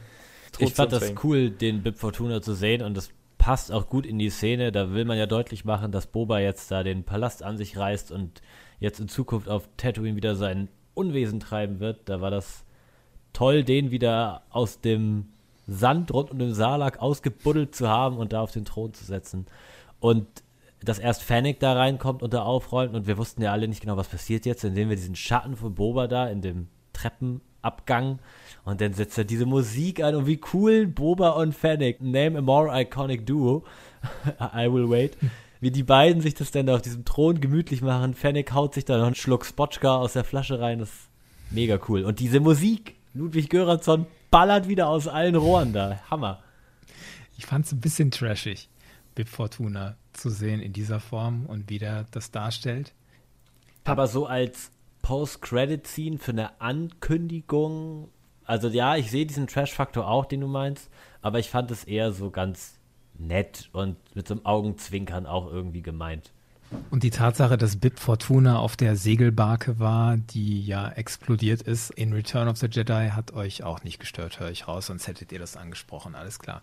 Wir werden im Ausblick noch darüber spekulieren, was The Book of Boba Fett genau sein wird. Lasst uns noch mal auf unsere Fun-Momente gucken. Was hat euch noch besonders Spaß gemacht in dieser Folge? Ich fand dieses Squad rund um Bo-Katan mega cool, wie sie da sich zur Brücke auf dem leichten Kreuzer gekämpft haben. Ne? Ich spreche natürlich von Cara Dune, Cosca Reese, Fennec Shand und wie gesagt Bo-Katan.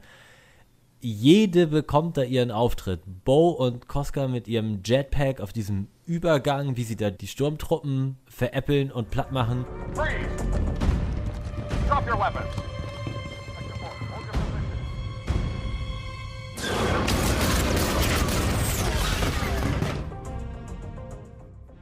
Fennec rollt sich da durch diesen Hangar und dann erledigt sie mehrere Trooper im Nahkampf super cool.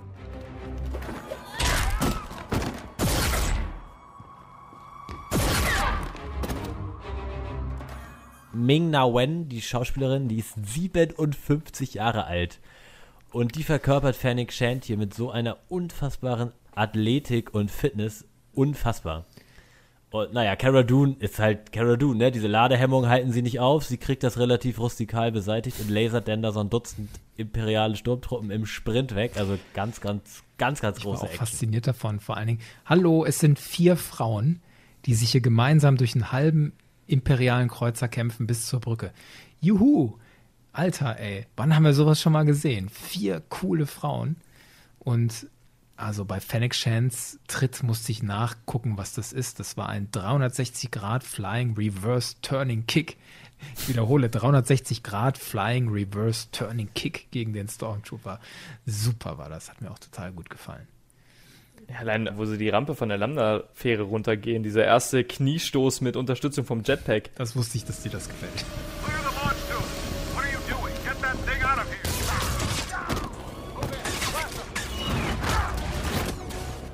Jetpack gezündet und schön mit dem Knie mitgenommen. Ich habe mich gefragt, die Blasterschüsse der Westar Blaster sind ja nicht mehr gelb hier, wenn ich mich nicht täusche.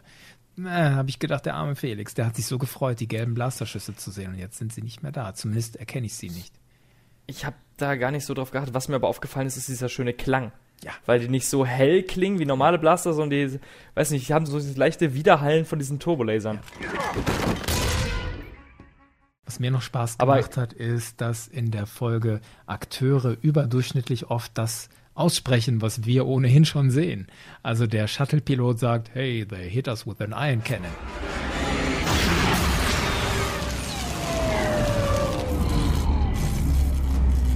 They hit us with an ion cannon.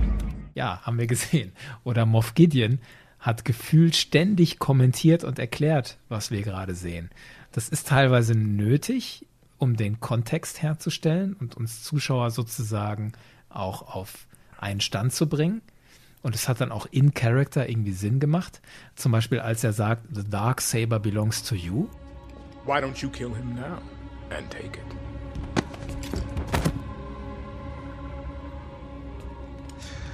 It's yours now. What is? The dark saber. It belongs to you. Da erklärt er nicht nur uns Zuschauern, was Sache ist, sondern er stiftet auch Unfrieden zwischen Din und Bo-Katan. Das macht Sinn. Aber manchmal finde ich einfach nur witzig, dass wir offensichtlich etwas sehen und Moff Gideon beschreibt und kommentiert das. Zum Beispiel, als die Dark Trooper zurück auf das Schiff fliegen, sagte, You're about to face off with the Dark Troopers. You had your hands full with one.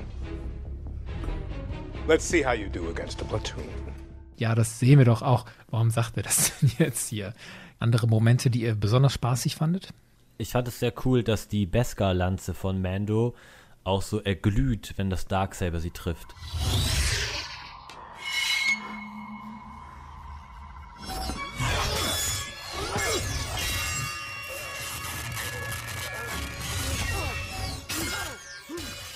Bo-Katan und Cosca Reeves sagen ja schon in dieser Kantina, dass das Darksaber nicht alles durchschneiden oder durchdringen kann. Und es stimmt ja auch, das Beskar hält dem ja stand, aber ich habe mich dann schon gefragt, oh, wenn die da länger aufeinander gedrückt halten, die Lanze und das Darksaber, wann wird selbst das Beskar dem nicht mehr standhalten können? Das wirkte so, als wenn das sehr schnell sehr heiß werden kann. Stichwort Beskar. Nach eurer Wahrnehmung, waren die Dark Trooper jetzt aus Beskar oder nicht? Nee. Nee, waren die nicht. Luke hat die ja in zwei gehauen. Und wir hatten ja schon spekuliert, dass sie wahrscheinlich aus Beskar sein werden, aber da haben wir uns wohl geirrt. Oder ich habe mich geirrt, weil ich habe es auf jeden Fall vorher gesagt und ich lag falsch. Zumindest wenn nicht aus Reimen, weil sie können zwar die Blasterschüsse ablenken, aber mit einem Lichtschwert hatte die Legierung jetzt irgendwie nicht wirklich viel entgegenzusetzen. Ich neige auch dazu, dass es eine Mischung war, eine Mischlegierung. Genau. Action-Momente, die ihr noch besonders herausragend fandet. Oh, da gab es so viel. Der Kampf zwischen Cosca Reese und Boba Fett in der Kantina. Da gab es ja auch verschiedenste Kampfmechaniken alleine als Boba Bo-Katan reizt und Cascaris da von der Seite zuschlagen will und er das auch schon erahnt. Ich finde, das war auch schon so ein cooler Moment von Boba. Die haben sich ja irgendwie auch so ein ziemliches Putt geleistet. Jeder hat mal einen guten Treffer gelandet und beide hängen am Ende in der Putt-Situation, wo sie ihre Flammenwerfer gegeneinander ja. agieren lassen. Das fand ich auch ein schönes Bild, wie so zwei Flammenwerfer sich quasi einen Putt liefern, bis dann Bo-Katan einschreitet. Enough, both of you. If we had shown half that spine to the Empire, we would have never lost our planet. Feuer neutralisiert Feuer. Ich habe keine Ahnung von ja. Physik, ob das realistisch ist. Na, ich glaube, das sind wahrscheinlich einfach die Mittel. Weißt du, du hast jetzt zwei Flammenwerfer, die natürlich mit hohem Druck diesen Brennstoff entgegendrücken und ich glaube, genau in der Mittelpunkt, wo quasi die beiden wie Luftströme, wo zwei Luftströme aufeinander pressen, die ungefähr gleich stark sind, wird natürlich auch genau da dann das Gleichgewicht gehalten. Gott, bin ich froh, dass ich euch habe. Schön war es auch zu sehen, wo wir gerade über diese Szene sprechen. Außerhalb dieser Kantine steht dann ja die Slave One, die da gelandet ist. Und die landet ja direkt neben der Gauntlet, dem Schiff von Bo-Katan. Ja. Sehr, sehr cool, die mal in Live-Action zu sehen. Sie ist nicht geflogen, aber sie stand da und es war wunder, wunderbar. Habt ihr euch in einer Szene auch ein bisschen an Game of Thrones erinnert gefühlt? Welche meinst du? Das war der Kampf von den Jaren gegen die Dunkeltruppe wo er dann doch am Anfang sehr unterliegt, wo ich dann auch sagen muss, dass ich die Inszenesetzung der Dark Trooper stellenweise richtig gut fand. Ich wusste im ersten Moment, wo sie aktiviert wurden, nicht, was ich mit diesem Dubstep im Hintergrund anfangen soll. Aber dann, wo er gegen ihn kämpft, dieser Moment, wo der Dark Trooper ihn an die Wand drückt und auf seinen Helm einschlägt.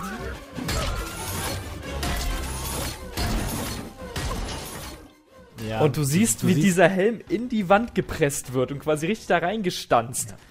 Um Himmels Willen, was würde passieren, hätte er diesen Helm nicht auf? Du siehst den Kampf von Oberyn Martell gegen Gregor Clegane. Ganz genau. The Mountain wo, aus Game of Thrones da drin, ja. Da gab es ja auch diesen Kommentar mit dem Helm und auch verschiedenste Memes, die danach kursierten, wo angekündigt wurde, dass Pedro Pascal unser Mandalorianer spielt, wo man dann gesagt hat, okay, er hat aus der Aktion bei Game of Thrones gelernt, dass man einen Helm tragen sollte. Und das quasi so ein bisschen als Hommage daran, was passiert wäre, wenn er seinem Credo kein Helm hier gefolgt wäre. Und natürlich dann die Inszenesetzung, wo er den Flammenwerfer an den Oberkörper richtet und du siehst diesen Dark Trooper komplett aus jeder Öffnung rausbrennend, was ihm aber überhaupt nicht schadet und wie er ihn dann so richtig schön böse noch anguckt.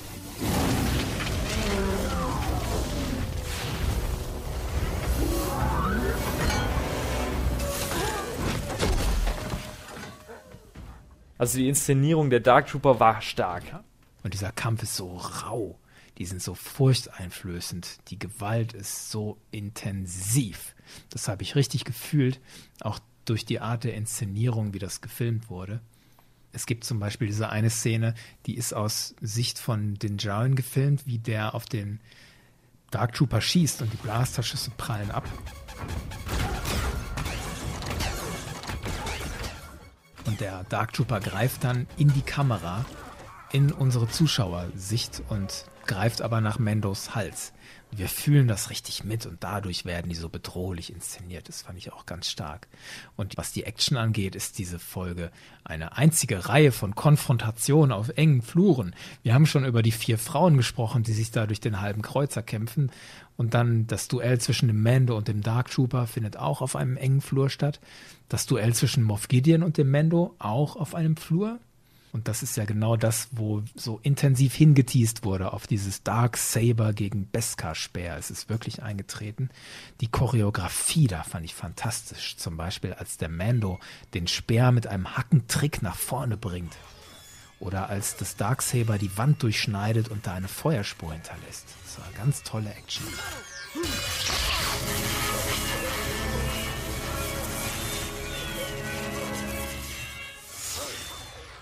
Und auch noch eine Flurszene. Luke, haben wir ja auch schon gesagt, schnetzelt sich auf einem Flur durch die Dark Trooper durch. Und da fühlen sich manche erinnert an die Vader-Flurszene aus Rogue One.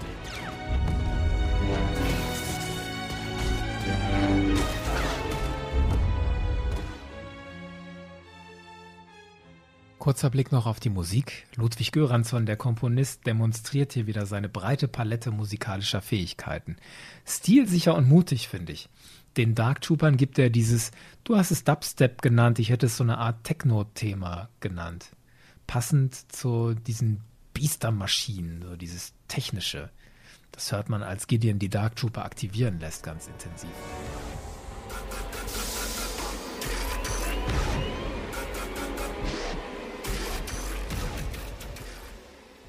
Und im Kontrast dazu kommt direkt dahinter die Szene, als Mando die Shuttle-Rampe runterkommt. Und da kommt das Mando-Thema so ganz individuell, fast intim und geerdet durch diese spezielle Flöte. Direkt im Kontrast musikalisch ganz toll.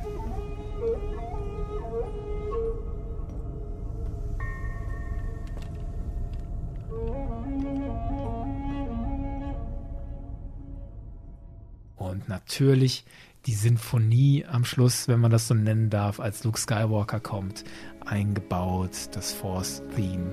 Wunderschön.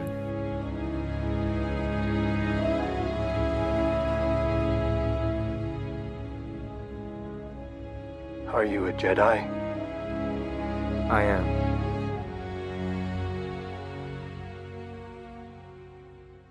Habt ihr Momente, die den Kanon irgendwie für euch erweitert haben?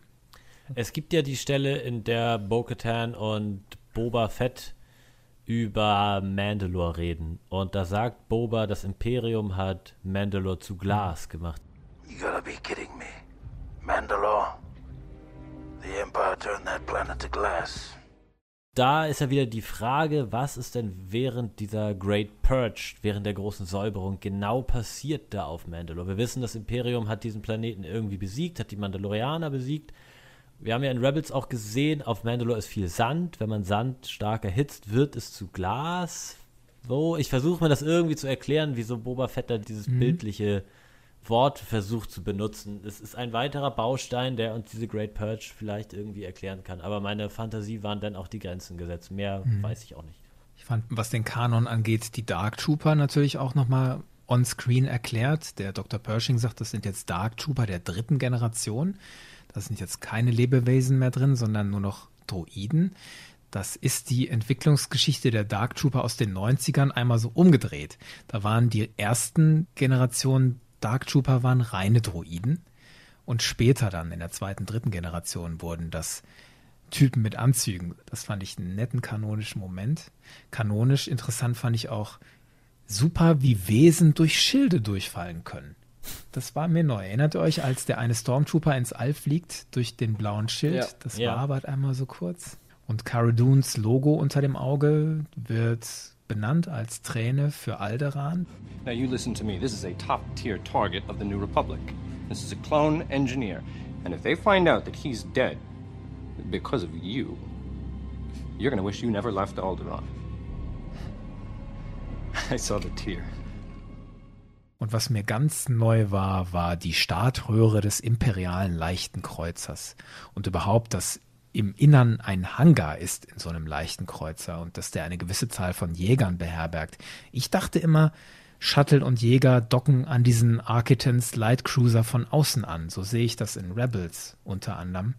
Und wenn ich in Squadrons an so einem Light Cruiser vorbeifliege, sehe ich keine Hangartüren. Sorry, da sind keine. Und das ist irgendwie entweder ein neues Modell, ein erweitertes Modell eines leichten Kreuzers und da hänge ich irgendwie drin. Es ist zweitrangig, aber irgendwie auch nicht, weil das gehört ja zu Star Wars irgendwie dazu, dass man sich an sowas aufhängt. Hat mir auf jeden Fall sehr gefallen, dieser Start, den die Thais da hinlegen.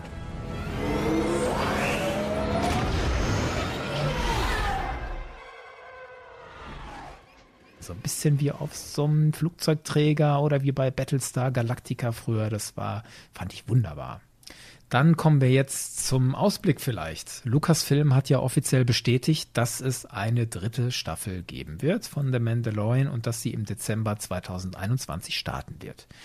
Und jetzt haben wir erfahren, im Dezember 2021 kommt The Book of Boba Fett.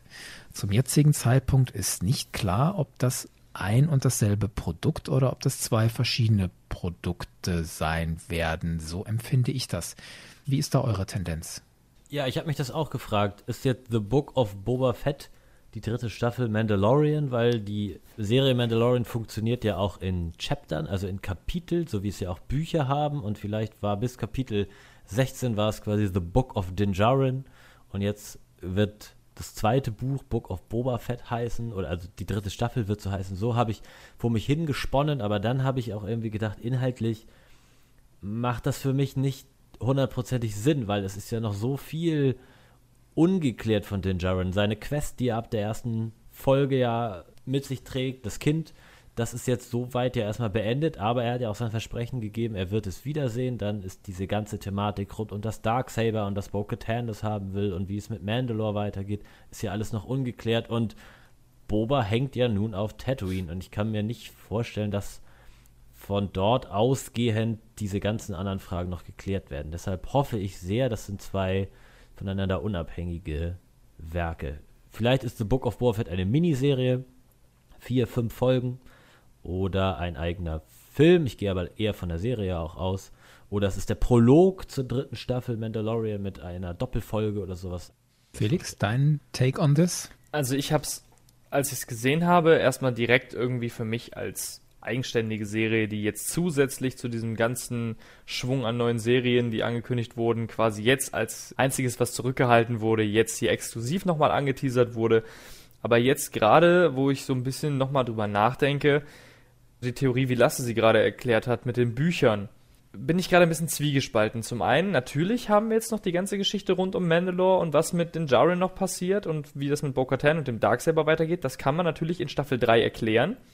Andererseits kommt mir gerade der Gedanke, wenn wir jetzt quasi als Zwischenkapitel erstmal weiter auf Boba Fett eingehen und das Buch von Boba Fett betrachten, hätten wir zeitlich vielleicht, je nachdem wie sich das streckt, eine gute Erklärung, warum wir dann eventuell in der weiterführenden Zeit von den Jaren vielleicht Grogu schon wieder trainiert sehen können, dass man quasi diese zeitliche Brücke mit Boba Fett schlägt, um danach mit den Jaren und Grogu wieder weitermachen zu können, ohne dieses Problem aufzuwerfen, dass jetzt halt die dritte Staffel erstmal ohne Grogu weiterlaufen müsste, größtenteils.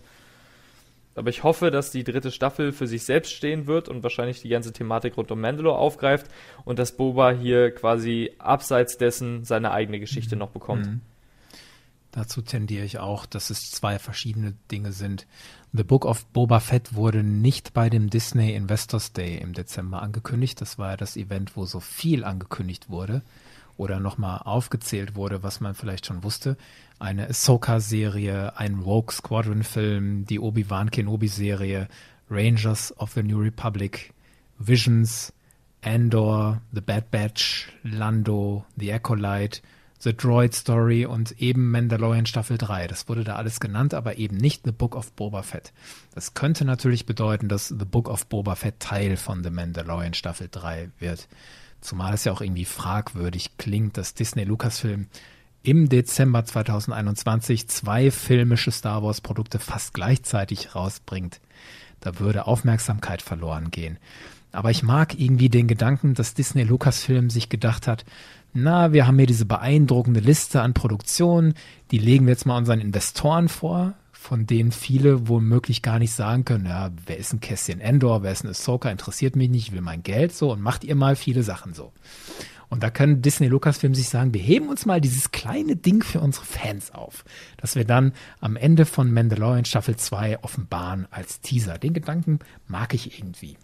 Außerdem passt für mich der Charakter Boba Fett und die Anmutung dieses fast trashigen Teasers so nicht in die Stimmung und die Tiefe, die The Mandalorian bisher entfaltet hat. Zumal ja auch Boba klar gemacht hat, Mandalore, das kann nicht dein Ernst sein. Also er will damit nichts zu tun haben.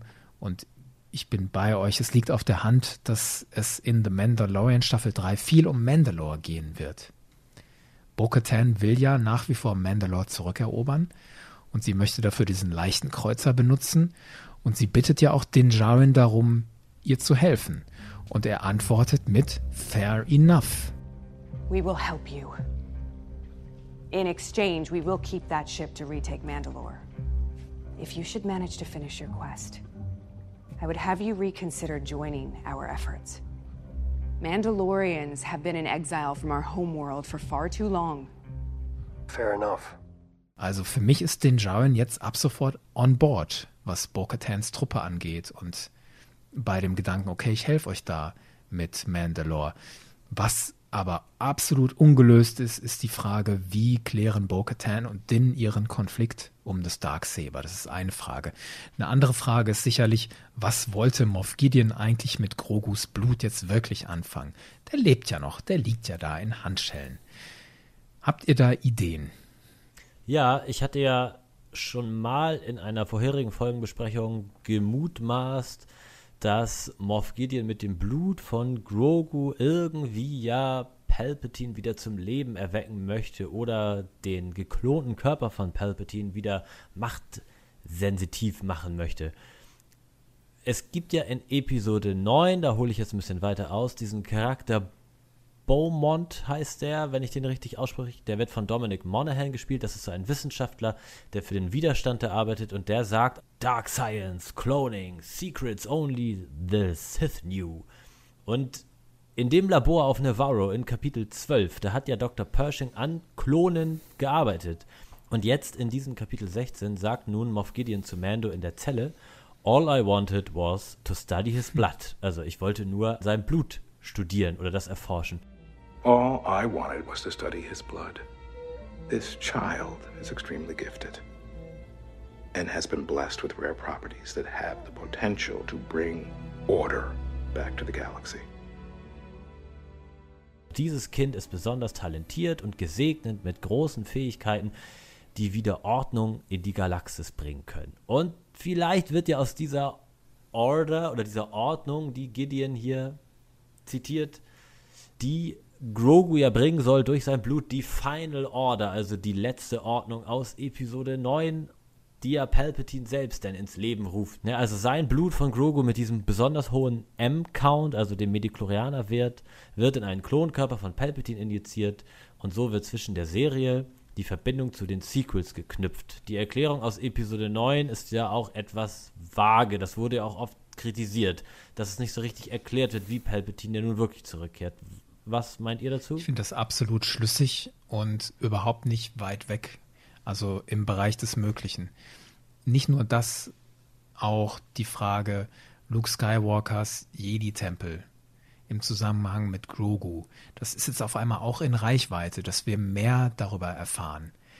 Und wenn ich bedenke, wo die Serie herkam, von wegen hier, es geht hier um einen Lonely Gunfighter im Outer Rim, so der mit dem ganzen Kram alles nichts zu tun hat und den Eindruck konnte man ja auch in den ersten Folgen und so gewinnen. Aber wo wir jetzt stehen, dieser ganze große galaktische Konflikt zwischen Neuer Republik und Imperium-Resten, zwischen Jedi und Sith möglicherweise. Und das ist jetzt auf einmal alles wieder da. Mandalore, das Dark Saber, das ist alles in Reichweite. Und deswegen bin ich da absolut offen für deine Gedanken. Wir haben ja auch damals gemutmaßt, damals zu Kapitel 12 gemutmaßt, dass diese geklonten Körper in diesem Labor, das sind so die ersten Probanden für diese Dark Trooper, ja, haben wir damals gedacht. Aber jetzt wissen wir, die Dark Trooper sind Droiden. Also wofür sonst waren die denn ja, nun gedacht? Entweder für Moff Gideon selbst, ne? Oder für das Palpatine-Projekt ja, oder Snoke-Projekt, wie auch immer. Andere Fragen, die ihr noch habt, wenn ihr so denkt, na, was müsste jetzt passieren nach Mandalorian Staffel 2? Ja, was passiert mit Gideon, ne? Mhm. Ich habe noch so ein bisschen meine Zweifel daran, dass er einfach in eine Zelle gesperrt wird und das war's mit ihm. Ich glaube, dadurch, dass er das Staffelfinale überlebt hat, werden wir ihn irgendwann nochmal wiederkehrend sehen. Und ich glaube nicht nur einfach durch eine Gerichtsverhandlung, wo er für seine Verbrechen gegen die neue Republik zur Rechenschaft gezogen wird, sondern ich glaube, der wird wahrscheinlich später auch nochmal eine andere Rolle spielen. Zumal der Schauspieler Giancarlo Esposito ja mal angedeutet hat, dass wesentliche Inhalte der Geschichte um The Mandalorian sich erst in Staffel 3 und 4 so richtig entfalten.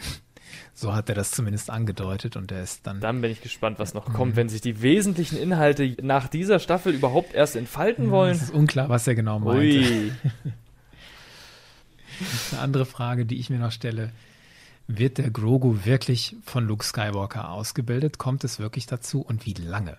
Ich hatte ja schon auch Angst, als Luke den mitnimmt, weil wenn Grogu in der Nähe von Kylo Ren ist, wenn der den Jedi-Tempel zerstört, dann könnte es schlecht aussehen um Grogu. Und es gibt ja auch viele, die sagen, hey, um die Zeit von The Force Awakens und so darf der Grogu eigentlich gar nicht in der Nähe sein. So weit würde ich jetzt gar nicht gehen. Ich meine, die Befürchtung ist irgendwie berechtigt, aber es sind ja noch rund 18 Jahre hin zwischen den Ereignissen von The Mandalorian und der Zerstörung von Luke Skywalkers Jedi-Tempel, Jedi-Akademie. Da kann noch viel passieren mit Grogu. Und also ich hoffe, dass er zu der Zeit schon wieder bei Din ist. Genau, weil Din Djarin sagt ja auch, hoffe ich auch. Wir werden uns wiedersehen, das verspreche ich. Und ein Mandalorian sollte man beim Wort nehmen. Grogu. I'll see you again. I promise.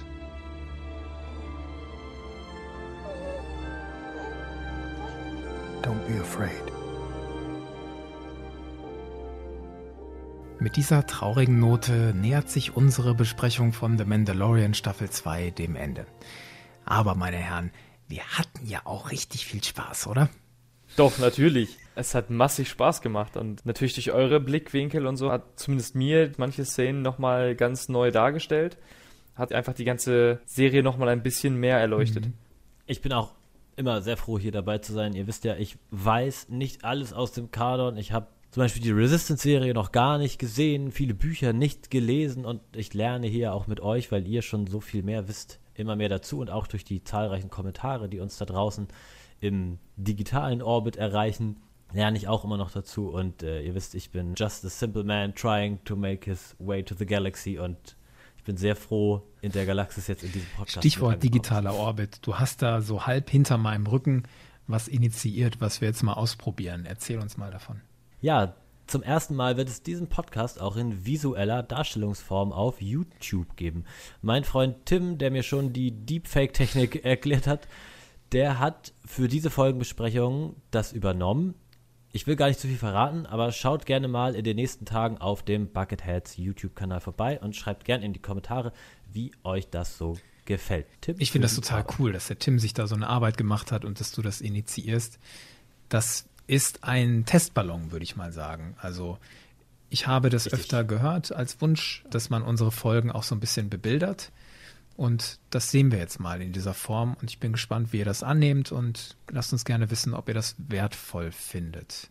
Und ich kann nochmal dafür werben, guckt vorbei auf meiner Patreon-Seite, patreon.com slash bucketheads. Da habt ihr die Möglichkeit, den Podcast zu unterstützen, wenn ihr den lieb habt in irgendeiner Form, wenn er euch das irgendwas bedeutet und wenn ihr schätzt, was wir hier machen. Das findet ja alles in unserer Freizeit statt und da steckt wahnsinnig viel Mühe und Liebe hinter. Und das spürt ihr ja, wenn ihr diese Folgen hört. Und ihr lasst mich das ja auch immer wieder spüren, dass ihr das spürt.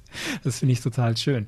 Und diese Patreon-Kampagne geht auch über reine Wertschätzung hinaus. Also ihr kriegt auch was dafür.